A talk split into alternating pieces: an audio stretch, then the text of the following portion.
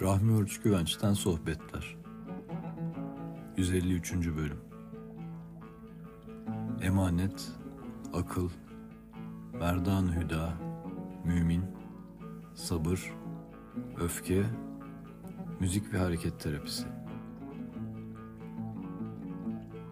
Rahmi Urç Güvenç'in 8 Aralık 2011 tarihinde İstanbul'da verdiği seminerin ses kaydının birinci bölümü.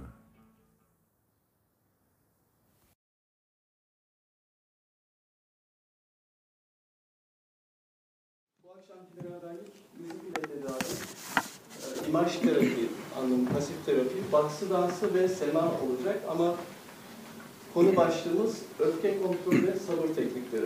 Herkese iyi seminerler. Efendim iyi akşamlar, selamun aleyküm. Murat'ın da söylediği gibi bu bilgi paylaşımda e, devam eden bir çalışma oluyor birkaç yıldır. Tabii çok periyodik olmasa da imkanların el verdiği nispette bu çalışmaları devam ettirmeye gayret ediyoruz. E, yıllardır bizim konumuz pek değişmiyor. Müzik ve hareket terapisi ve insanlığın yüksek değerleri birbirini tamamlayan ve birbirinin genişliği içinde ötekiyle bir birlik duygusu oluşturan ve bilgisi oluşturan iki konu diye düşünüyoruz. Bir zamanlar Avusturya'da bu çalışmalara başladığımız zaman tasavvuf ve manevi ilimler ayrı, müzik terapi ayrı diye düşünüyorduk. Biraz da bu bilimin objektifliğine duyulan saygı ve zorlama den dolayı geliyordu. Sonradan baktık hiç öyle değil. Çünkü müzik terapinin içinde tasavvuf var, tasavvufun içinde müzik terapi var. Zamanla bunu bulduk. Dolayısıyla ayrı ayrı mütalaa etmiyoruz bunları. İkisi birbirini tamamlayıcı, iki önemli insanlık değeri olarak kabul ediyoruz. Bu akşam da e, her ne kadar Murat sağ olsun biraz istatistiki değerlere yönelip de konu başlıkları hazırlıyorsa da yine hepsi birbirinin içinde bir bütün olarak karşımıza çıkıyor. Sabır konusu epeydir bizi meşgul ediyor. Ama güzel bir meşguliyet. Çünkü her defasında daha güzel şeyler, daha derin noktalar anlıyoruz. Fakat bu defa sabıra bakarken biz e, belli kademelerden geçmeyi düşündük. Şöyle, bundan 800 sene önce yaşayan büyük hak dostu Hazreti Mevlana Celaleddin Rumi'nin dünyaya yaptığı etki malum. Ve o etkiye cevaplar geliyor yine dünyanın çeşitli yerlerinden ve devam ediyor. Gün geçtikçe de daha iyi anlaşılıyor. Çünkü Hz. Mevlana'nın bize gösterdiği konular içinde bütün insanlık alemini meraka ve öğrenmeye yönelten konular var. Mesnevi mesela şu anda Amerika'da ve Yunanistan'da en çok okunan eser olarak biliniyor. Demek ki insanlık alemi Mesnevi'den çok şey öğreniyor. Neden bu kadar önemli Mesnevi? Birçok ayet ve hadisin açıklamaları var Mesnevi'de. Ve o ayet ve hadislerin açıklaması sosyolojik, psikolojik, pedagojik bakış açılarıyla ele alınmış. Dolayısıyla aktüel. Mesnevi açıp da bir yer okuduğunuz zaman günümüze fevkalade rahat adapte olduğunu görüyoruz. Ve günümüzün problemlerine yol açıldığını hissediyoruz, görüyoruz, yaşıyoruz. Altı cilt mesnevi elimizde. Bazıları Hazreti Mevlana'nın oğlu Sultan Veled'e sormuşlar. Demişler ki baban böyle çok güzel mesnevi yazdı. Mesnevi'nin içinde çok güzel bilgiler var. Sen de onun gibi mesnevi formunda bir eser yazar mısın? Demişler. O da bu uyarıyı alarak Rebapname diye bir eser yazmış. mesnevi formunda. Fakat bu rebapname 800 yıldan bu yana pek işlenmemiş.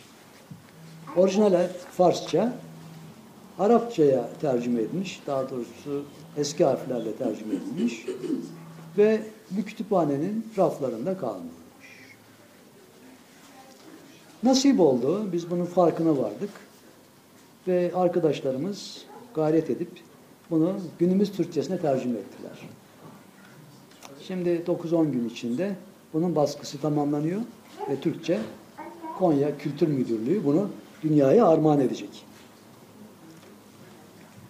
Rebapname'nin çok önemli bir özelliği Hz. Mevlana Mesnevi'ye neyle başlıyor, neyi anlatarak? İnsanı kamili sembolize eden bir özellik. Sultan Veled de Rebapname'ye yine manevi bilgilerle başlıyor. Ve rebabı anlatıyor. Diyor ki rebabın her bir elemanı ağaç, deri, kıl vesaire metal hepsi ayrı ayrı Allah'ı zikreder diye başlıyor Rebapname'ye. Rebapname'nin konuları ilerledikçe görüyoruz ki Sultan Veled aslında bir yaşayış formülü yazmış. Ve diyor ki Cenab-ı Allah mevcudat alemine sordu. Emaneti kim alır? Dağa taşa kuşa kurda. Hiçbiri kabul etmedi. Yalnız insan kabul etti. Emanet nedir diye ben yıllardır düşünürdüm. Çünkü birçok tasavvuf kitabında geçer emanet emanet ama emanet ne? Sultan Veled de bu açıklığa ulaştım. Emanet diyor akıldır. Ama aklın olumlu tarafı. Bir de olumsuz tarafı var. Tasavvuf ehline göre vehim denilen tarafı. Vehim deyince zaten biz genelde endişe karşıtı kullanırız. Ne kadar vehimli bir insan. Neden? Devamlı bile pipirik denir ya. Her şeyde bir şey arar. Bir türlü tatmin olamaz. Sorular içinde boğulur. Hiçbir yer, hiçbir şeyi yerli yerine koyamaz. Böyle bir tip. Endişeli bir tip. İşte Hazreti e, Mevlana da aynı şeyi söyler. Sultan Veled de. Bu vehimli tip değil. Bunun tam tersi insana temyiz kabiliyeti veren bir özelliği taşıyan akıl. Dolayısıyla akılda birleştiricilik özelliği var. Sentez analiz özelliği var. Analoji özelliği var. Bilgi özelliği var. Vesaire. Yani kognitif fonksiyonlar dediğimiz psikolojide pek çok e, önemli özellik bir araya gelerek akıllı oluşturuyor. Sonra devam ediyor Sultan Veled. Akıldan kasıt ne? Akıl anladık. Akıl ne? İyi ile kötüyü ayırt etme kabiliyeti diyor. Hakikaten bu fevkalade önemli. Neyin iyi, neyin kötü olduğunu ayırt edebilmek için bizim bir kritere ihtiyacımız var. O kriter bilgimiz ve duygularımızın ışığı altında varılabilecek bir sentez neticesidir. Yoksa bugün için iyi dediğimiz bir şey yarın için farklı olabilir. O halde iyi ile kötünün en idealinin bulunması o andaki izdüşüme bağlıdır.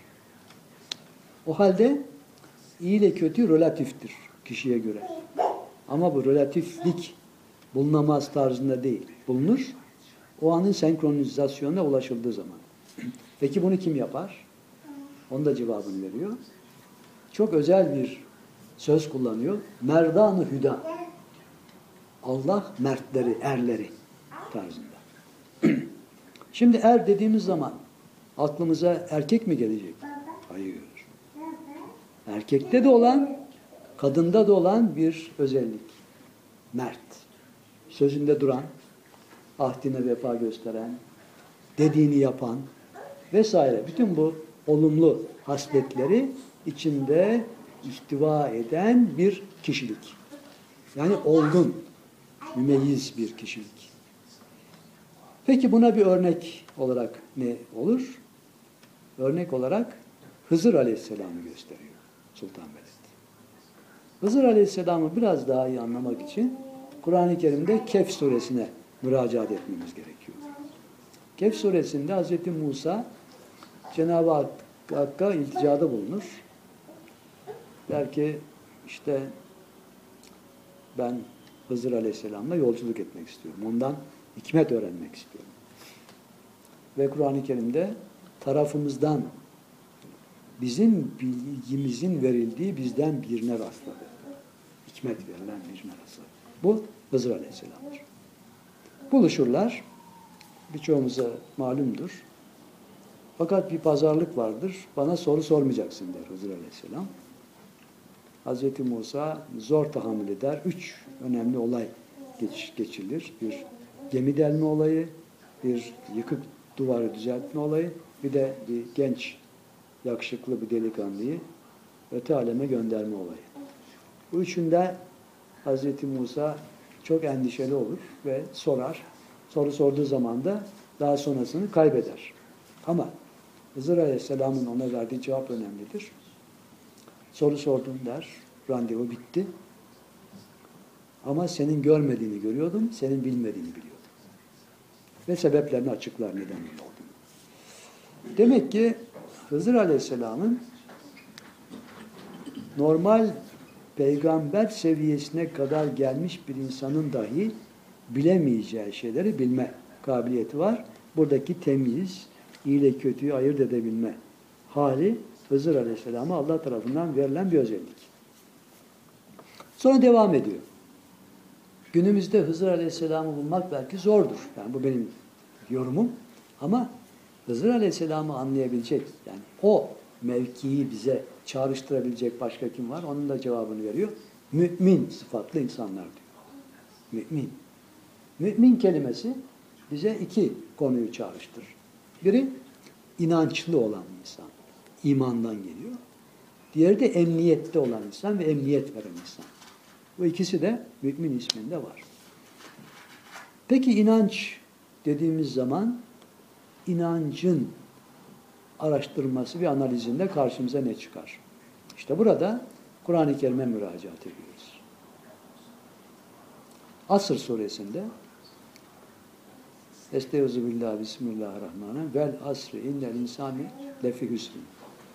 Asra yemin olsun ki insan hüsrandadır. Hüsran aslında herhangi sevilen veya bağlanılan bir şeyden uzak kalma olarak tarif edilir. Ki bugünün depresyonuna aşağı yukarı tam karşı gelir. Yani bugüne uzanan bir suredir. Asır da iki anlamda mütalaa. Biri öğleden sonra ikindi vaktine verilen bir isimdir. Bir de yüz yıl anlayışı. İkisini de düşünebiliriz. Asra yemin olsun dediği zaman vakitle alakalı bir şey ortaya koydu. Mümkün. Böyle bir durum var. Emir aleminde Allah'ın iradesinin asırla ifade edildiğine dair de bir tasavvuf sözü var. Yani meleklere intikal ettiği zaman o şekilde geçiyormuş. Evet. Asra yemin olsun ki insan hüsrandadır. İllellezine ameli.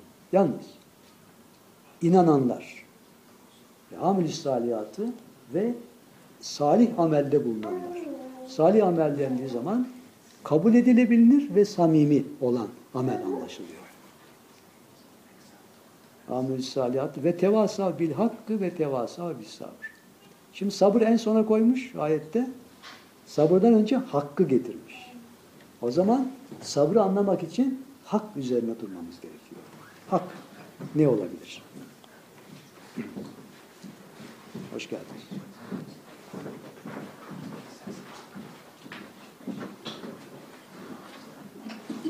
Hak, hakikat. Aynı zamanda Cenab-ı Allah'ın güzel isimlerinden biri.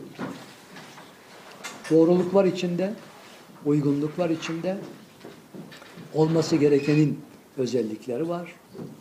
Hepsinin bütünü hak. O halde insan hakkı tavsiye edebilecek bir hale gelecekse hakkı önce bilecek, hissedecek, yaşayacak ve yaşatacak. Hakka varmak için de hakkın karşıtı olanı geçecek. Hakkın karşıtı olan nedir? Yalandır. Geçici olandır. Relatif olandır. Farklı olandır.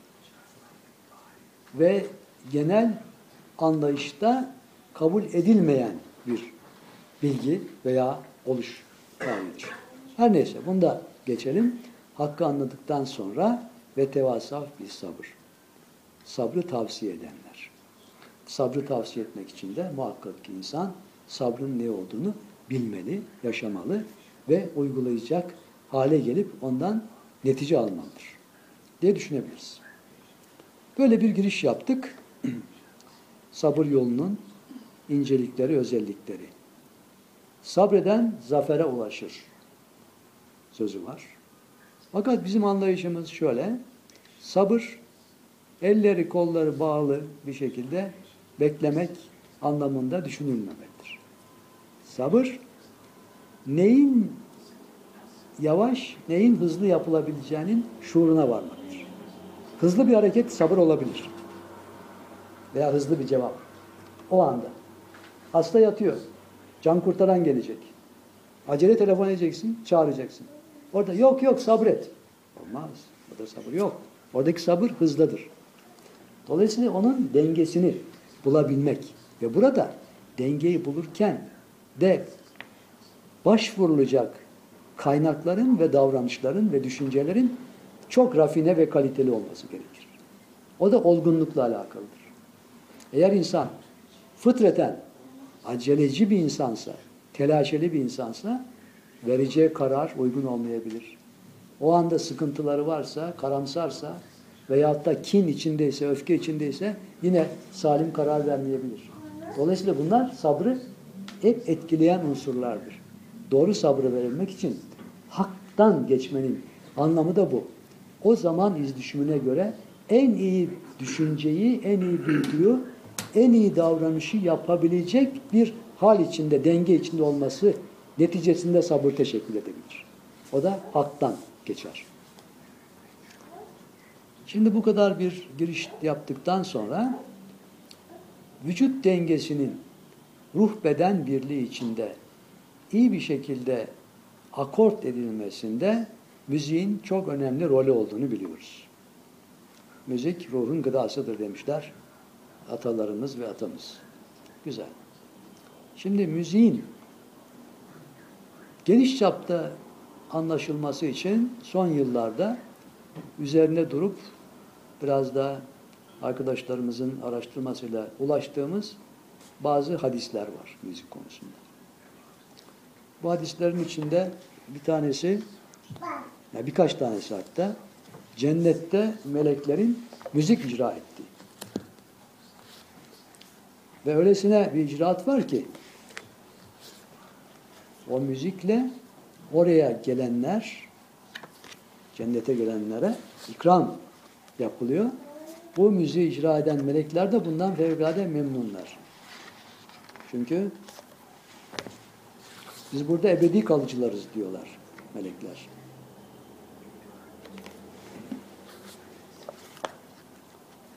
Buna girerken şimdi ben Mesnevi'den bir sayfa okuyacağım. Onunla başlayalım. Ondan sonra müziğe geçeceğiz.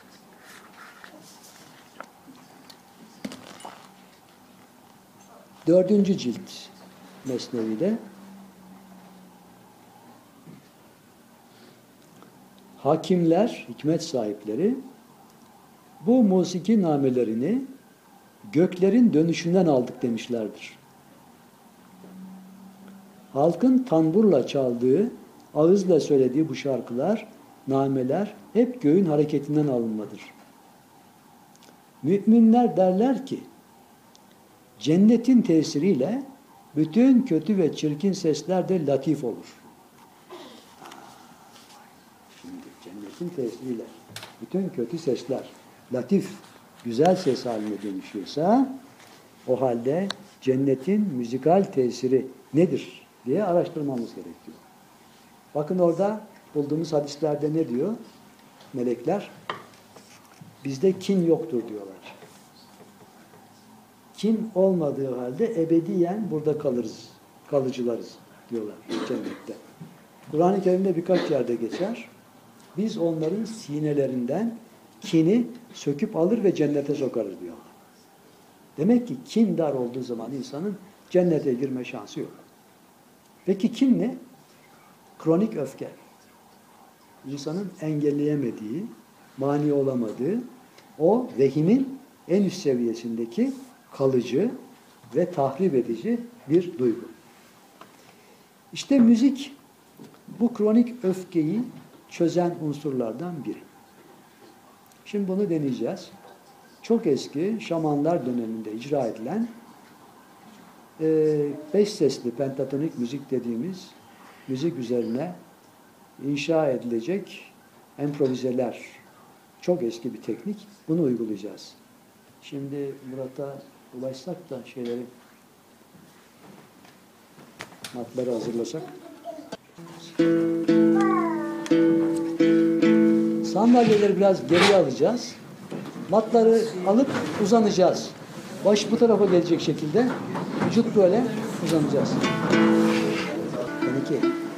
Geçen amcam çalarken akort değişirse sen durma devam et.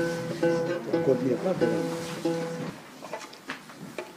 Hem de sen de neyini al. Sen de yaparsın hadi devam ederse. Murat ışıkları biraz azaltalım. Ha? Şimdi çok rahat olmaya çalışalım. Seans sırasında pozisyonunuzu istediğiniz gibi değiştirebilirsiniz. Yalnız günün yorgunluğu deyip de bazılarımız çok gevşeyip horlamaya başlarsa yanındaki ikaz edebilir. Bu şans her zaman var. Derin nefes alarak nefesi verirken vücudu gevşeltiyoruz. Özellikle eklemleri rahat bırakıyoruz. Dizler, omuzlar, dirsekler, bilekler.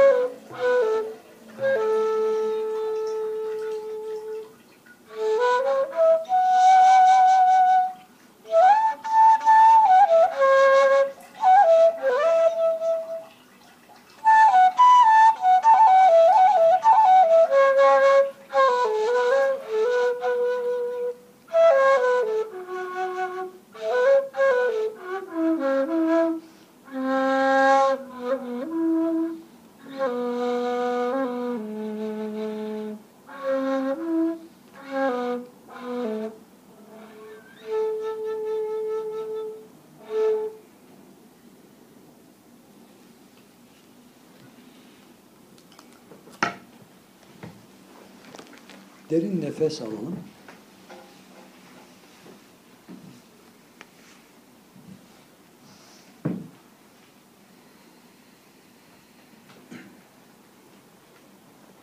Yavaş yavaş eller ve ayaklar oynatalım onları.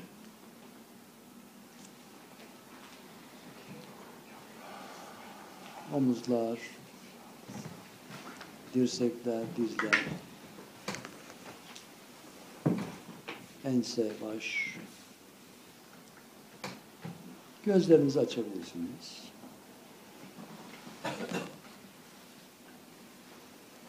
Yavaş yavaş oturabilirsiniz. Yüzünüz bize gelecek şekilde.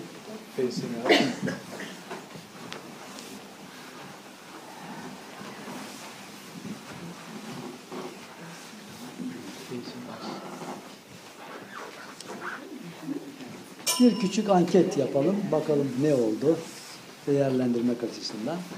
Ben bazı sorular soracağım. Sorduklarımı hissettiğinizse lütfen kol kaldırarak işaret verin. Veyahut da o hisse yakın bir duygu olduysa. Relaksasyon denilen gevşeme ve rahatlama hisseden var mı? Maşallah. Özellikle baş ve gözde ve kaslarda enerji, ısı değişikliği ve titreme, atma gibi hareket hisseden oldu mu? Maşallah. Çok güzel. Sanki yer çekimi yokmuş gibi bir duygu, havalanıyormuş gibi bir duygu hisseden oldu mu? Evet. Hissettiniz. Tabiat duygusu algılayan var mı? Kendini tabiatta hisseden. Çok güzel. Bir zaman koridorundan geçiyormuş gibi bir duygu.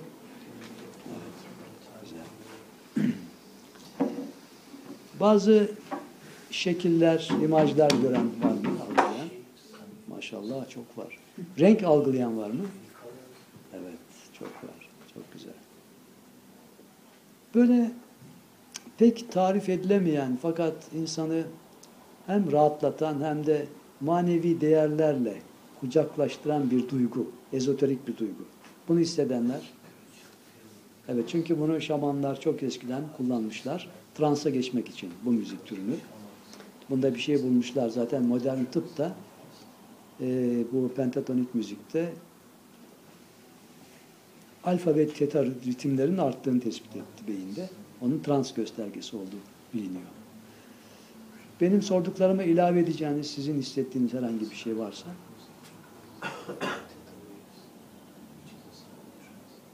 Hani kırıncalanma oldu. Ellerde ve ayaklarda. Evet, Ve işte enerji değişikliği oluyor. Orada bazı etkilenmeler e, kasları ve hormon sistemlerini faaliyete geçiriyor. Peki teşekkür ederiz. Şimdi tekrar yerlerimize oturabiliriz. Şimdi bizim müzik tedavisinin yanı sıra ikinci çalışma alanımız hareket tedavisi, hareket terapisi. 7, 8, 9. yüzyıllar Horasan kültürü dünya tıbbının merkezi. Horasan dediğimiz zaman aklımıza gelen yerler bugünkü Türkmenistan, Kazakistan, Afganistan, Özbekistan, Azerbaycan, İran'ın olduğu bölgeler. Horasan zaten güneş ülkesi demek. O bölgelerde dünya tıbbı yenilenme safhasına giriyor. Eski Hint, Çin, Mısır, Yunan, Uygur Türkleri ve Orta Asya e, bilgileri tekrar değerlendirilip yeni eserler yazılıyor ve yeni araştırmalar da ekleniyor bunlara. Buradaki tıbbın temel prensipleri içinde ilk prensip sağlığın ruh ve beden dengesiyle ilgili olduğu.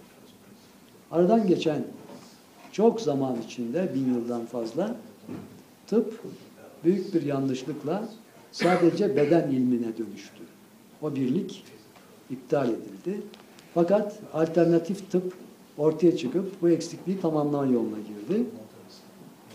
Ve alternatif tıp önce bu hızını alıp da genişlemeye başladığı zaman tamamlayıcı tıp, komplementer tıp olarak ortaya çıktı. Sonra komparatif tıp oldu. Yani karşılaştırmalı tıp. Onun anlayışı şuydu. Bugün 2500 yıllık bir tarih içinde bir kafatası bulunuyor. Ve bunda diş bakımı yapılmışsa, bir protez yapılmışsa 2500 yıl önce, bu uygulama neden bugün laboratuvara tekrar girmesin? Neden bu şans açılmasın? Veyahut buna benzer başka bir işlem 10 bin yıl önce yapıldıysa bugünün tıbbı ile bunun karşılaştırılmasının yolu açılması lazım gibi bir anlayışla doğdu. Komparatif tıp.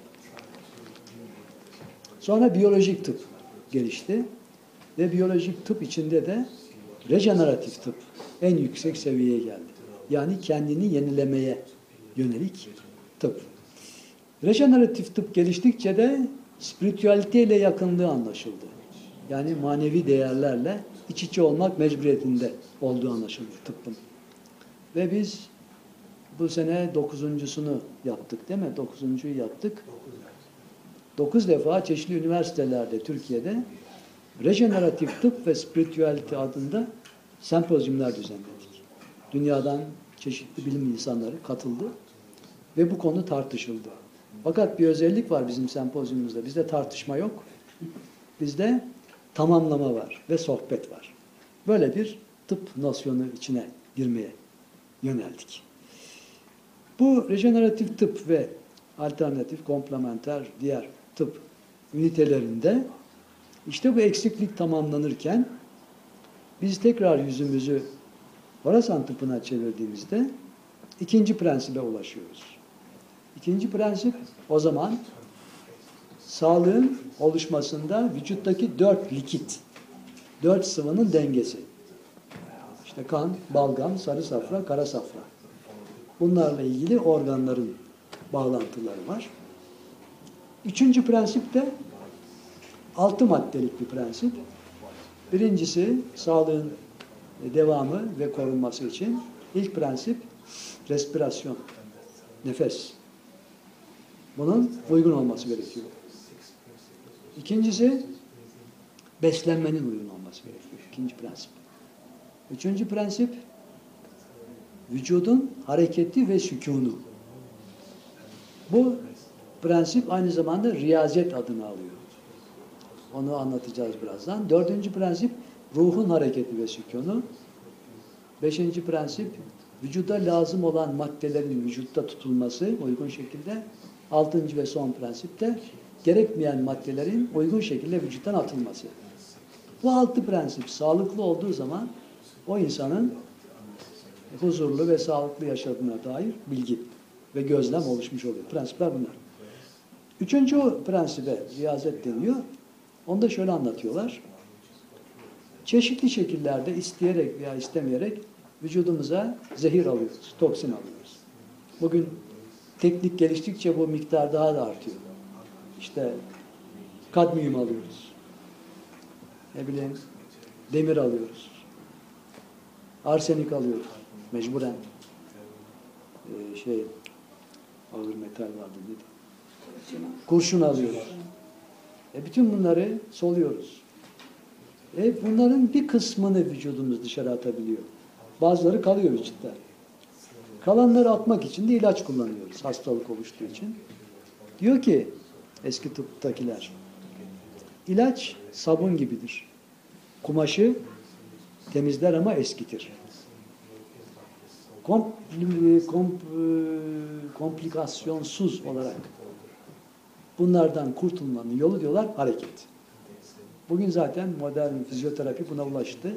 20 dakikalık uygun bir hareket yapıldığı zaman vücuttaki toksinler istifa ediyormuş. Yeni bir meslek arıyorlarmış kendilerine. Vücuda hizmet etmeye başlıyorlarmış. Yağlar da aynı şekilde. Hazreti Mevlana da öyle söylüyor. Harekette bir sır vardır. Onun için kuyu suyu ile akarsu arasında fark vardır diyor.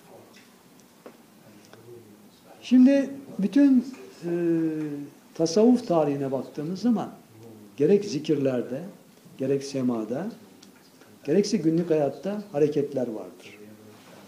O hareketler insanı olgunlaştırır. Mesela günümüzde batıda çok bilinen bir hareket ustasının etkileri var. Gürciyev adında. Duyanlar olmuştur. Gürciyev aslında bir Gürcü prensi. Bir tarafında da Rus var. Bir tarafında Ermenilik var. Bu adam Orta Asya'ya gidiyor. Hindi Kuş Dağları'nda bir dergahta eğitim görüyor. Yıllar yılı. Sonra bu eğitimi alıp Avrupa'ya taşıyor. Bunun ekolleri var, onun öğrencileri var şimdi dünyanın çeşitli yerlerinde. Ve Gürciyev, Gürciyev bu hareketleri tanıtıyor, öğretiyor. Biz e, bunun geçmişini araştırdık. Bu hareketleri aldığı sistem neresi diye. Hoca Ahmet Yesevi ekolü çıktı. Yine bizden bir kaynağa dayanıyor onun hareketleri. Başka bir hareket yönü de Iraklı bir arkadaşımız var. Irak asıllı ama doğumu Alman. Münih yakınlarında oturuyor. İşte bir ay önce Türkiye'ye geldi. Onunla İstanbul, Yalova, Ankara ve Konya turları yaptık. Oralarda bu hareketleri gösterdi. Babası dergahtan yetişmiş, dedesi de. O dergah kültüründe bu eski hareketleri öğrenmiş. Aynı zamanda uzak doğu sporlarını öğrenmiş. Tiyatrocu taraftan da. Bunları birleştirerek nefis kutsal danslar diye bir e, organizasyon yaptı. Bizim dans çalışmalarımızla bunları birleştirdik. Çok güzel programlar yaptık. İleride tekrar onu davet etmek istiyoruz Türkiye'ye. Ve Türk insanını o tanıyor, memnun oluyor. Biz de onu tanımakla memnun oluyoruz diye düşünüyoruz. Bu müjdeyi de verelim. Şimdi bundan sonra nereye geliyoruz? Bizim çalışmalarımızda aktif müzik terapi faaliyeti var. Aktif müzik terapi ile vücut aktive ediliyor. Fakat bu hareketlerin bir kaynaktan gelmesi lazım ve uyduruk hareket olmaması lazım. Bazen televizyonlarda seyrediyoruz. Öyle böyle hareketler ama bir esası yok. Bir aslı yok. Ve dayandığı bir temel yok. Nörolojik prensibi yok. Ne bileyim psikiyatrik prensibi yok. Tasavvufi prensibi yok. Öylesine hareketler. Bu değil. Bunların hepsinde bir öz var. Şimdi biz bazı hareketleri eski Uygur Türkleri kültüründen alıyoruz. Şimdi size Sapai isimli çok ilginç ritim aletleriyle beraber bir hareket sunacağız. Gülten Hanım da soloyu okuyacak. Biz de koroyla iştirak edeceğiz. Arzu ederseniz siz de yavaş yavaş bu hareketleri yerinizde veya ayağa kalkarak yapabilirsiniz, eşlik edebilirsiniz. Bu hareketlerle bir hareket kapısı açacağız şimdi. Parçamızın adı Gülçemen. Nakarat kısımlarına siz de katılabilirsiniz. Lay lay lay lay lay diyerek. Hemen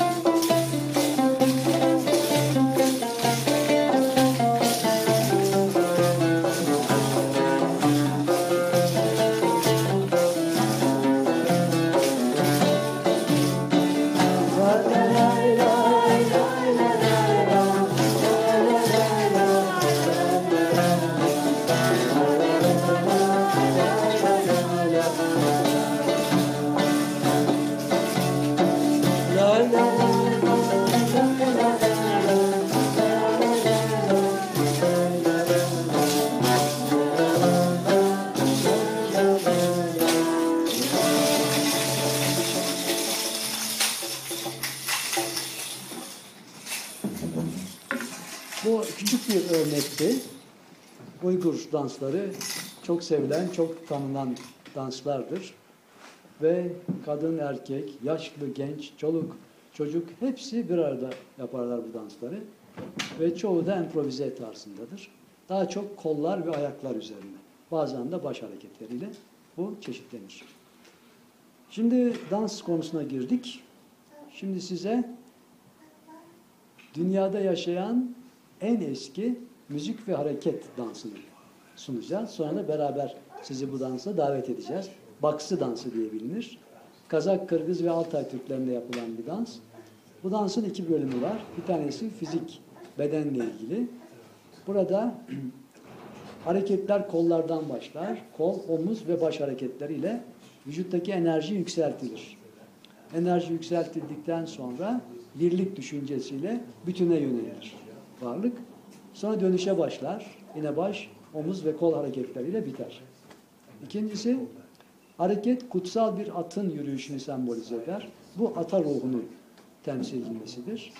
Ve bu hareketlerle bir imitasyon halinde trans hali oluşur.